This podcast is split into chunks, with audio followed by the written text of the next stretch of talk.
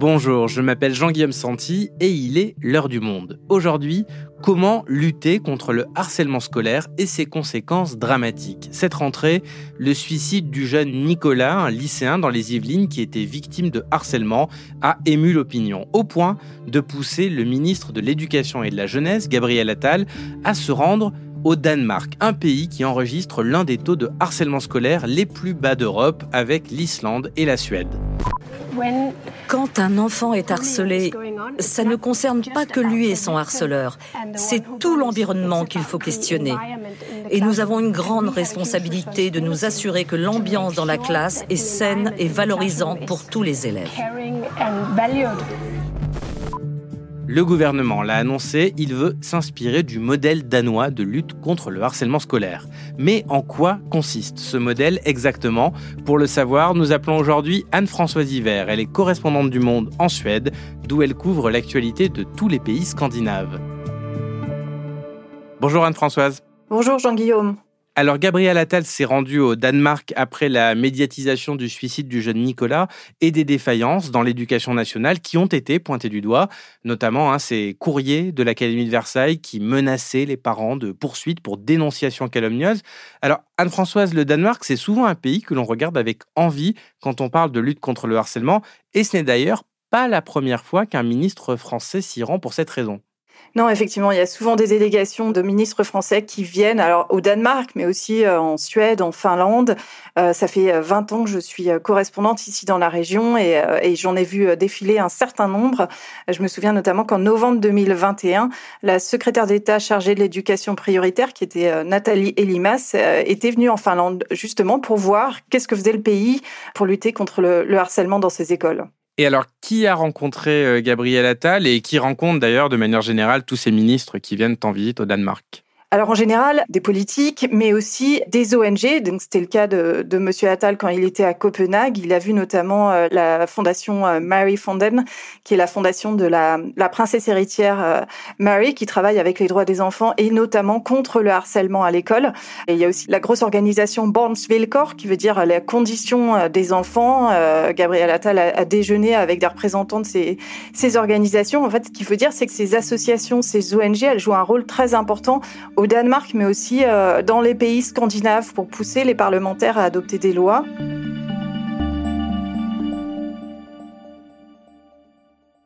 Ok, donc des associations qui sont euh, très actives sur le sujet. En quoi est-ce que le Danemark est un exemple à suivre? Quels sont ses résultats en matière de lutte contre le harcèlement scolaire? Si on revient 25 ans en arrière, euh, le Danemark était plutôt un mauvais élève en Europe du Nord. En 1998, un tiers des élèves âgés de 11 ans et un cinquième de ceux âgés de 15 ans disaient être victimes de, harcèlement scolaire. Donc il y a eu une prise de conscience euh, à la fin des années 90, au début des années 2000, notamment par les ONG qui recevaient énormément de coups de téléphone, qui ont des numéros verts. Les enfants euh, les appelaient pour raconter ce qu'ils subissaient. C'est une prise de conscience qui a eu lieu aussi au au niveau des écoles. Et donc, on commence à mettre en place des programmes, notamment ces associations qui vont euh, intervenir dans des écoles. Et à côté de ça, on a des, chercheurs à l'université qui commencent à s'intéresser au phénomène et à regarder qu'est-ce qui se passe vraiment au sein de l'école entre les élèves et comment on arrive à des cas de harcèlement qui sont euh, plus ou moins importants et plus ou moins avec des conséquences plus ou moins graves. Et ces travaux de recherche, à la suite de cette prise de conscience, qu'est-ce qu'ils ont donné comme mesures concrètes pour lutter contre le harcèlement scolaire? On parle beaucoup, Anne-Françoise, de ces fameux euh, cours d'empathie qui sont donnés euh, au Danemark. En quoi est-ce que ça consiste? Oui, c'est des cours dont on a effectivement beaucoup parlé ces dernières semaines. Je pense que c'est un peu parce qu'on a une enseignante française qui a travaillé au Danemark et qui a vu ces cours d'empathie et qui les a importés en France. Et c'est quelque chose qui est facile à expliquer et qui retient l'attention. Donc ces cours, alors c'est des soit une heure, soit des moments dans l'enseignement, notamment au niveau de la maternelle, où les enfants en fait apprennent à gérer leurs sentiments, à aussi euh, comprendre les sentiments des autres enfants en face d'eux, donc à faire l'expérience de l'empathie. Donc les professeurs ont différents euh, outils pour mener ces cours. On a par exemple du massage, des séances de massage entre les enfants. On a aussi euh, des poupées par exemple avec les visages qui expriment différents sentiments et que les enseignants sortent à des moments importants, par exemple quand il y a un conflit dans une classe pour montrer comment les enfants peuvent se sentir, pousser les autres aussi à interpréter leur visage leurs expressions euh, faciales, etc. Donc c'est des cours euh, qui sont importants hein, dans tous les pays scandinaves d'ailleurs, des moments qui sont importants. Par contre, je pense que on s'est un peu focalisé là-dessus en France ces dernières semaines et que euh, bah, le modèle danois et le modèle scandinave en général va bien au-delà. D'accord, donc si on va au-delà de ces cours d'empathie, le modèle danois, le modèle scandinave, il consiste en quoi exactement? Je dirais que c'est à tous les moments de, de l'enseignement, enfin dans tous les cours, à tous les niveaux, où euh, les enseignants, si ça fonctionne correctement, font attention à ce qui se passe, à la dynamique de groupe, aux relations entre les élèves, à ce qui pourrait euh, émerger, un début de, de, situation de harcèlement. On a par exemple euh, énormément de travail en groupe. Les jeunes apprennent à travailler ensemble, à écouter les uns et les autres, à respecter les opinions les uns des autres. On a aussi des profs qui sont très vigilants euh, à l'écoute des enfants. Je peux donner l'exemple d'une réunion de parents, par exemple, enfin parents profs, où les premières questions qui vont être posées à l'enfant qui sera présent en présence de ses parents, c'est de savoir comment il va, comment il va dans la classe, quelles sont ses relations avec euh, avec les autres élèves, quelles sont ses relations avec les enseignants, est-ce qu'il a le calme nécessaire pour travailler dans la classe, etc. On parlera qu'à la fin du contenu pédagogique, de ses résultats en maths ou de son apprentissage euh, du danois, du suédois, etc. On insiste aussi beaucoup sur la responsabilité des parents. Par exemple, à la maternelle, il est complètement exclu, on le dit dès le départ, de distribuer ses invitations à son anniversaire à l'école, dans la classe, si on n'invite pas tous les élèves de la classe. Autrement, il faut que ce soit fait en dehors du temps scolaire pour être sûr qu'il n'y ait pas d'enfants ostracisés qui se sentent mal, etc. Donc c'est quelque chose qui est pensé un petit peu dans toute la scolarité et autour de la scolarité.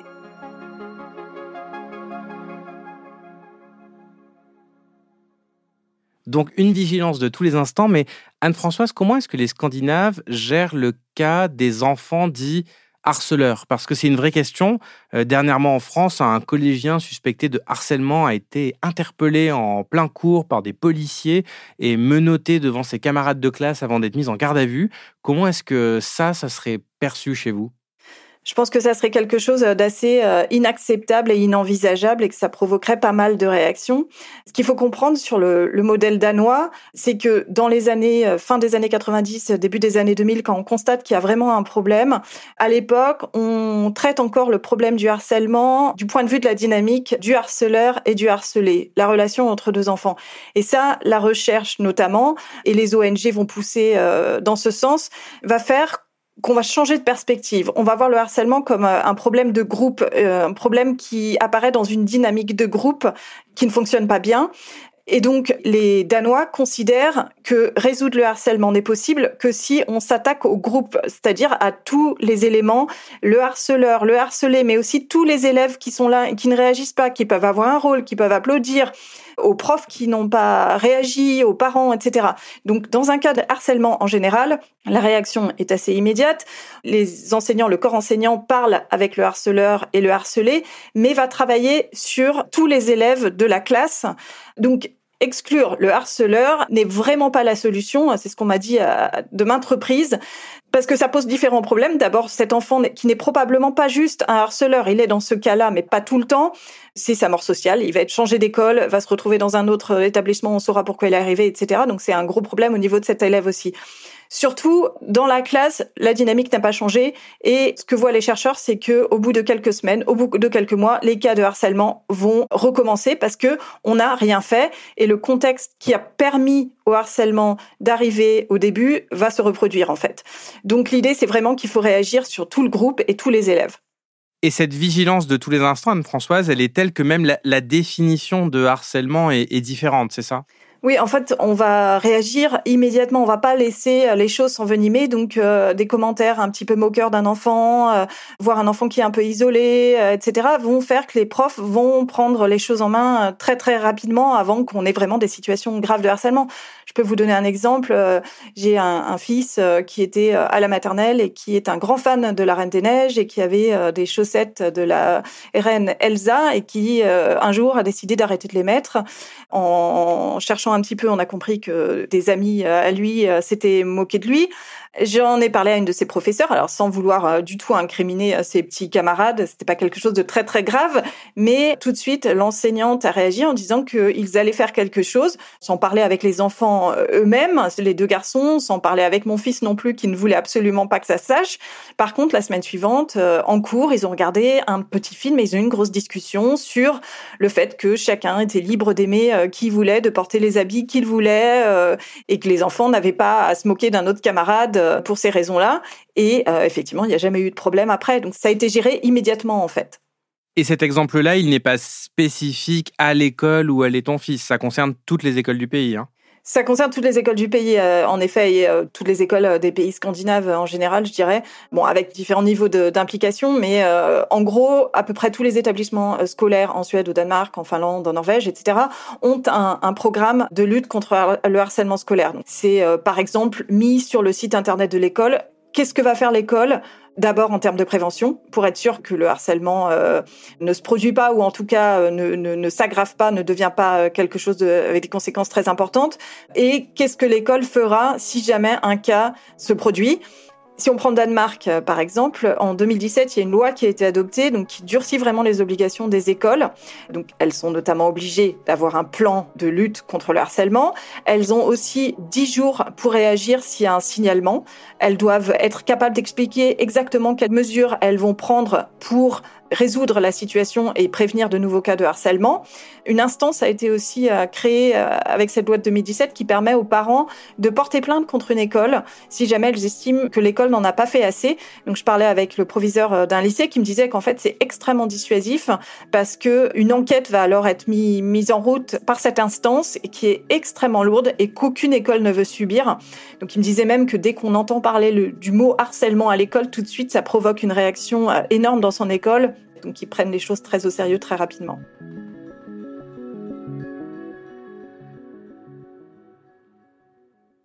Alors, comment expliquer, Anne-Françoise, que le, que le Danemark ou la Suède soient autant en avance sur cette question de la lutte contre le harcèlement scolaire? Tu l'as dit, le sujet a été pris très au sérieux au, début des années 2000, au moment de, cette prise de conscience que tu nous décrivais il y a 20 ans environ. Alors, en France, on en parle depuis quelques années seulement. Comment expliquer cette avancée des pays scandinaves?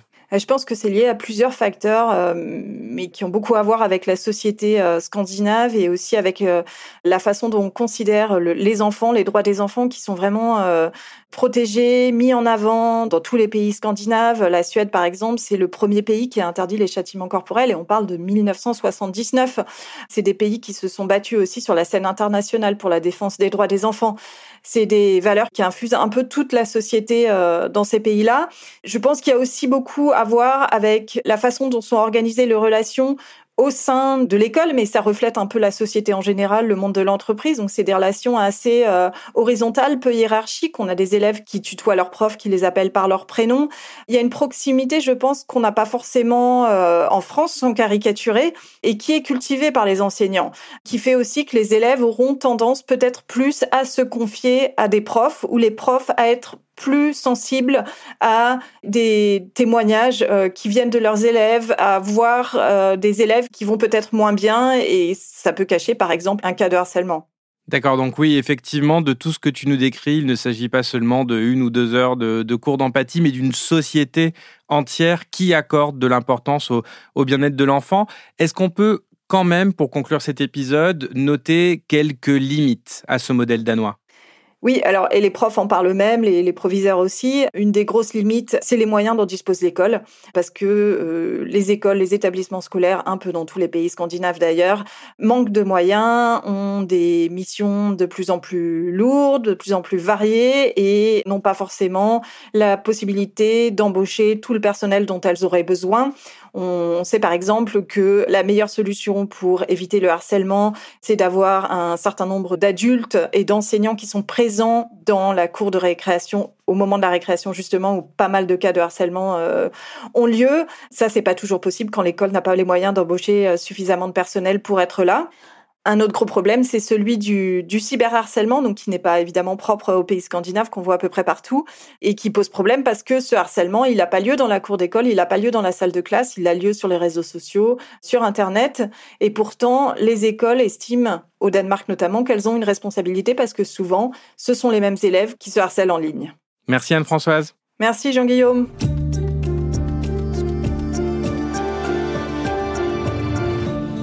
Cet épisode a été produit par Cyrielle Bedu et réalisé par Amandine Rebillard. Avant de nous quitter, un petit mot pour vous rappeler que nous existons grâce à votre soutien. Alors n'hésitez pas à vous rendre sur abopodcast.lemonde.fr. Vous y découvrirez une offre spécialement faite pour vous, auditeurs de l'heure du monde, avec un mois d'abonnement offert et sans engagement.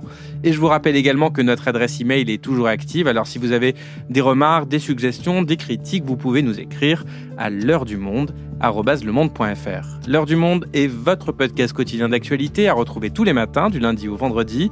Merci de votre fidélité et à demain.